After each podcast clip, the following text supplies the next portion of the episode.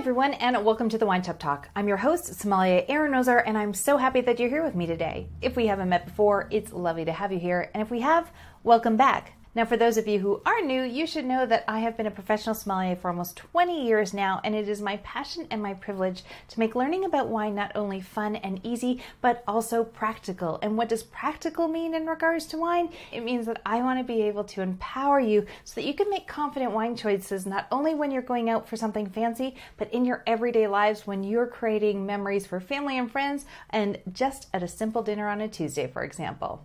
Now, this week, I want to talk about a wine wine style and a collection of wines that I get asked questions about all the time. And the wine that I get asked questions about is Amarone. So, in today's episode, I'm going to explain to you why Amarone is considered such a special wine, how it is made, but not only am I going to share with you details about Amarone, I'm going to share with you three other wine styles that are made from the exact same grape blend in the exact same area, and I want you to think of them as one whole family. So, Amarone being the big brother, and I'm going to introduce you to its sweet little sister and two younger brothers. So, if you're ready to learn about not only Amarone, but its siblings as well, and you love Italian red wines, this is the episode for you. So, if you're ready, let's dive in and get started on today's episode.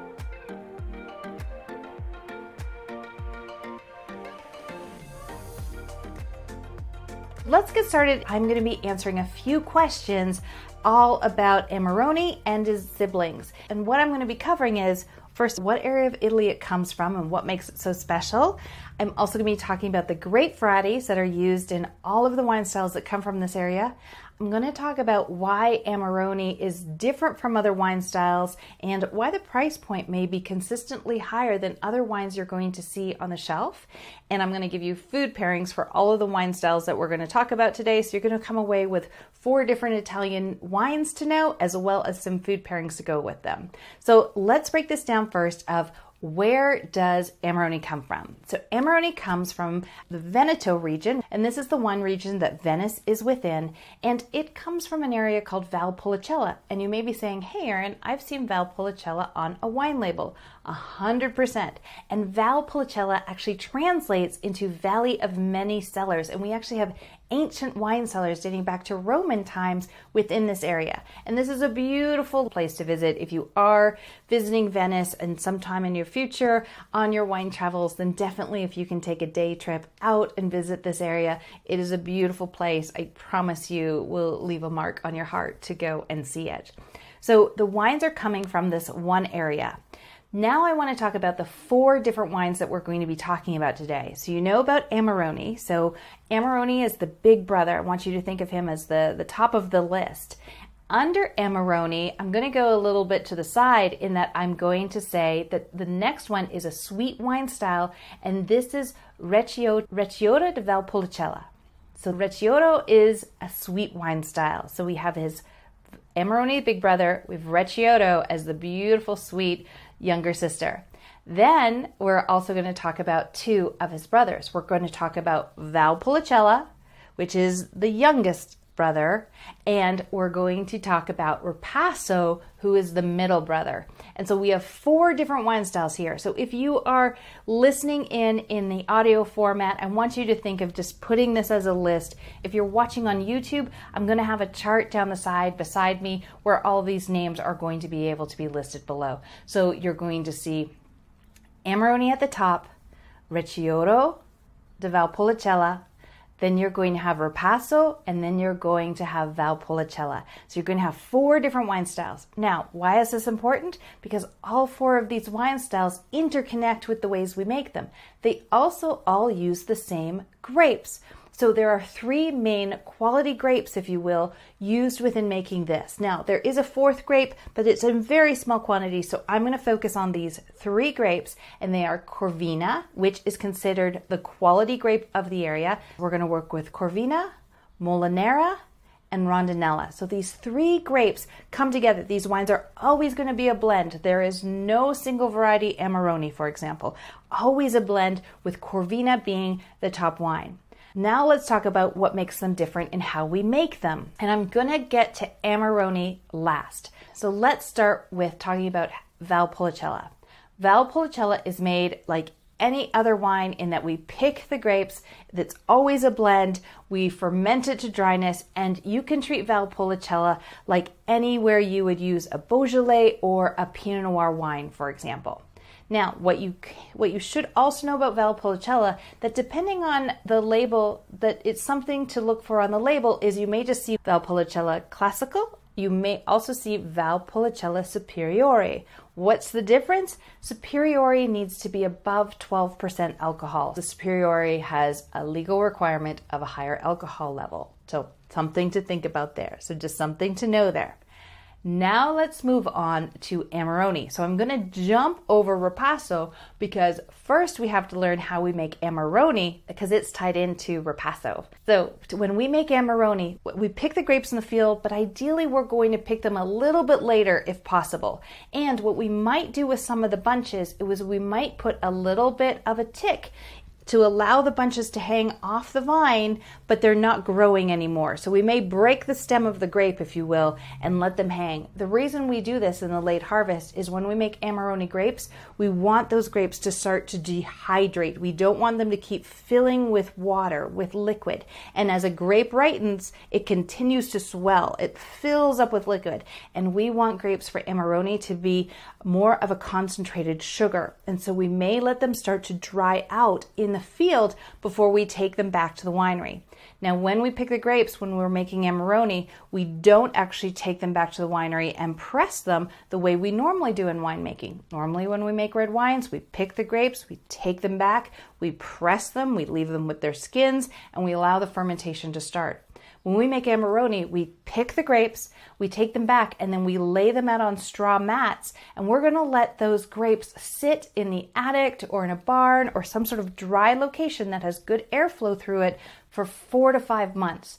And the reason we let those grapes sit is we want them to shrivel up. We still need some liquid in them. We don't want them like raisins. So we're going to sort of have like a shriveled grape, if you will. There's still some liquid, but it's getting more concentrated sugars. Then, when we decide that they are the right amount of dried, not fully dried, but enough of the shriveling, if you will, then we're going to put them in and we're going to squish them. We're going to squish the juice out. We're going to use the normal fermenting process now. We're going to get a much smaller amount of liquid, of juice from those grapes because we've allowed them to dehydrate, but we're going to hit much more concentrated flavors and sugars in those grapes. Now we're going to allow that finite amount of juice that we've pressed off of it to start to ferment. Because there's such a large amount of sugar in the grapes, this fermentation is long and slow because the yeast have to keep working because Amarone is always going to be a dry wine style. And this is something I get asked all the time. If you've had a glass of Amarone, what you're going to experience on the palate is a very rich, luscious, full bodied wine filled with dark cherry and raspberry and blackberry flavors. It's a beautiful wine, but it is very rich. It's almost a meal in a glass, if you will. And because of the dried flavors of the fruit, because we let those grapes shriveled, the fruit flavor is so pronounced that many people believe that there's some sugar in Amarone. It's not, it is fermented to dryness. But because of the amount of sugar and the flavors coming from those grapes, we're also going to get higher alcohol levels. It's not uncommon to see an Amarone at 15 to 16 and a half percent. So I warn you, it will sneak up on you because it is a delicious wine, but the alcohol level, because there's so much sugar, and sugar, when yeast eat sugar, it creates the alcohol. The more sugar, the higher alcohol content we get. So, just a little word of warning Amarone is delicious, but it will sneak up on you. So, just be careful with it there um, as you're enjoying a glass or two. Now that we have the fermentation going, we're going to ferment to dryness and then we're going to put it into bottles, obviously. And that's how it, that's a very quick TV version, if you will, of how we make Amarone. Now, let's go back to how we make Ripasso. Now, Ripasso, you're going to think that he's the middle brother. So he's got a little bit of his younger brother and some traits from his older brother. And how, and how does that work in winemaking? It means a Ripasso starts as a Valpolicella. It starts with those same three grapes.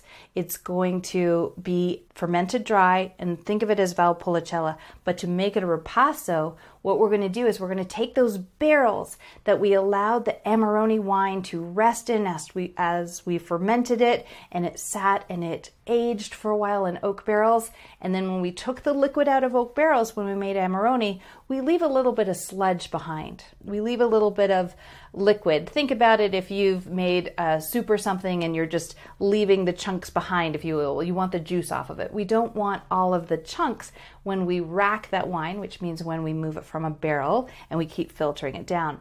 And so we take the Valpolicella wine, we take the younger brother, and we put it in the nearly empty barrels that made the Amarone. There's still a little bit of Amarone wine and the chunks and the grape skins and the floaties and all that, if you will, at the bottom of the barrels. And we're going to put that Valpolicella wine into the barrels where the Amarone rested. And what happens then is Ripasso is the best of the two brothers. So he, the middle child, if you will, has a bit of the Valpolicella, so a lovely lighter mouthfeel, but because of that extra little bit of lift that the intensity and flavors from the Amarone brings to it, it now has a bit of extra flavors and body to it. So to me, a Ripasso is a perfect pizza wine. It's just a wonderful wine. It's a style that I always have in my house and it is delicious. So Ripasso, think of Ripasso, like I said, as the middle brother who has the best traits of both his younger brother and his older brother, and they've come together to make a wonderful wine. So that is Ripasso. So think Ripasso again, same three grapes, all of these wine styles, but Ripasso starts as a Valpolicella.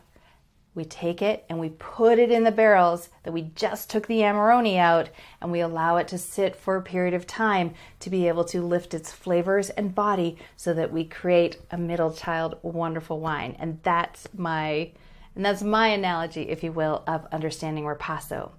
Now, because of the extra work that goes into Amarone with the extra drying time, the longer fermentation, this is where the value will go, and we can only make finite amounts of it every year because we can only take so many of the grapes to be used in Amarone, and we only take the best grapes. So, this is where the price point of Amarone comes in. It's also a very collectible and ageable wine. So, if you are starting to collect wines, or this is a passion of yours, Amarone is definitely something that you will watch vintages of and you can add to your collection.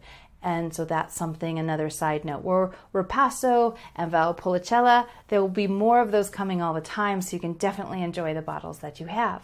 Now let's talk about the Sweet Baby Sister. And this is 100% one of my favorite sweet wines and definitely one of my favorite Italian sweet wines. And so this is Recioto di Valpolicella. This is a red sweet wine.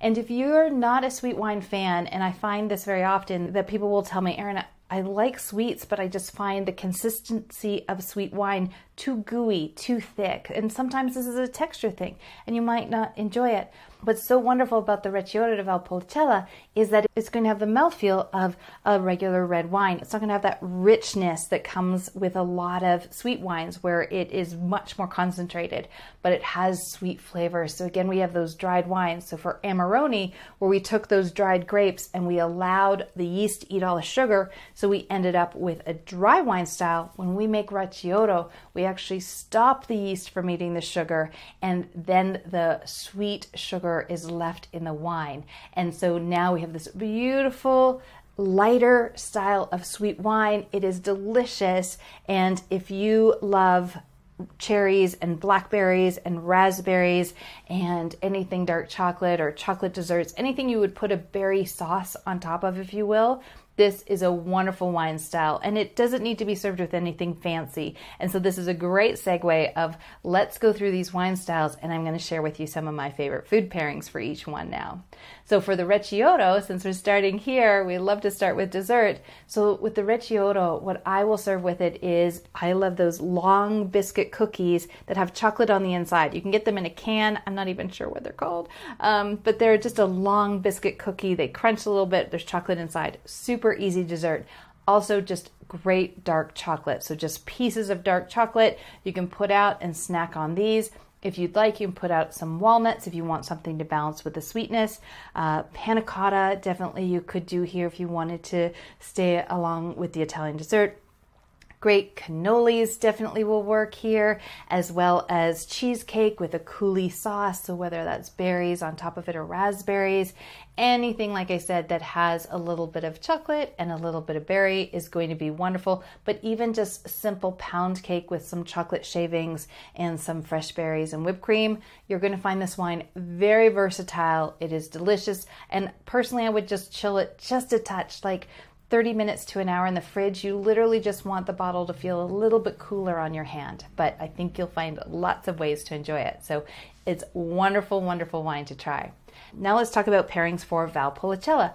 Valpolicella you can use anywhere where you would put a Beaujolais or Pinot Noir. So you can have this with roast chicken, salmon, picnic, great charcuterie, you're just having some meat and cheese, a selection of different foods. It's an easy sipping, wonderful wine if you're deciding what movie to watch, where you might be going for dinner. And you can definitely chill this a little bit, especially on a warm summer day. Just give it a slight chill. You'll find it very refreshing. All Italian wines are always going to have, whether it's red or white, a wonderful natural acidity. And all four of these wines definitely bring that to the table as well. And because of the high acidity, it means that you can chill them a bit and they'll just become a bit refreshing. So, definitely the Valpolicella you can chill as well. Easy, easy wine. Definitely leftovers anytime you want. Ripasso, I love this with pizza, lasagna, any meat based simple pasta, meatballs and spaghetti, um, anything like that. It is delicious. It's super versatile if you want to have it with burgers, steaks. Ripasso is just that wine you can pull out anytime. Anything with a tomato sauce that has meat in it, this will be brilliant with because the tomato sauce brings the acidity, the meat brings the intensity, and remember, ripasso is going to have a bit more weight than that Valpolicella. So if you're having something a little bit heavier, maybe a four meat pizza, if you will, or something like that, grilled vegetables, grilled mushrooms, anything that needs a bit more weight, this is going to be delicious. So Ripasso, wonderful wine style. Now, let's talk about food pairings for Amarone. Amarone is generally reserved for Sunday night dinner, if you will, to classically in Italy. It's going to be for a fancier sort of family affair, served with foods that are slow cooked. So think osso buco, you're going to think short ribs, a wonderful roast, maybe big steaks, something with meat if you're doing wonderful pastas with wild boar would be a traditional pairing but beef portobello mushrooms. This needs slow cooked, savory foods to go with it. And it's a big wine. It's going to need a big dish. Uh, definitely during cooler months, this is a comfort wine, but this is a special occasion wine, generally served for dishes that have been slow cooked and given lots of love in the kitchen and comes together to create a perfect pairing on the table. So, those are some ideas for you in regards to food pairings for all four type. So, let's just quickly recap everything we covered today because I know we've covered a lot and we've only stayed in one small area of Italy. But let's go through the key facts to know about Amarone and all of its wine siblings. So, the first thing we covered was where does Amarone come from? Amarone comes from within the Veneto region, a wine region outside of Venice called Valpolicella. It's always going to be a blended wine style. It's going to be made with three grape varieties, Corvina being the prominent quality grape, Rondinella, and Molinara. So these three grapes always create a blend. Amarone is going to be made with dried out grape varieties. On purpose, we are going to allow those grapes four to five months to dry out before we start a very slow fermentation.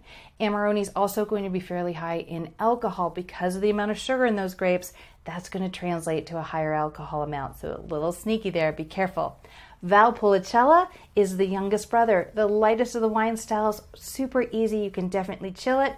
Ripasso, we talked about, is a blend of a Valpolicella base put into the barrels of the Amarone after we've taken the Amarone out. So Ripasso gets the best of both of its brothers. And then we talked about its beautiful little sister, Recioto de Valpolicella. And this is a wonderful sweet red wine made from those three grape varieties and is delicious and brings bright cherries and raspberries to the table. So now you can go and have a great time shopping. The next time you're in the store, definitely take a wander over to the Italian section, or if you're in the restaurant, take a look and see what's available, and hopefully you have a better understanding of all four of those different wine styles. I hope you've had fun learning with me today. As always, if you're looking to understand more about your own palate and wine styles that you like, my free palate personality quiz is there for you. Eight quick questions, and you'll get an entire booklet all about your palate personality. And you can do that at my website, winegirlacademy.com.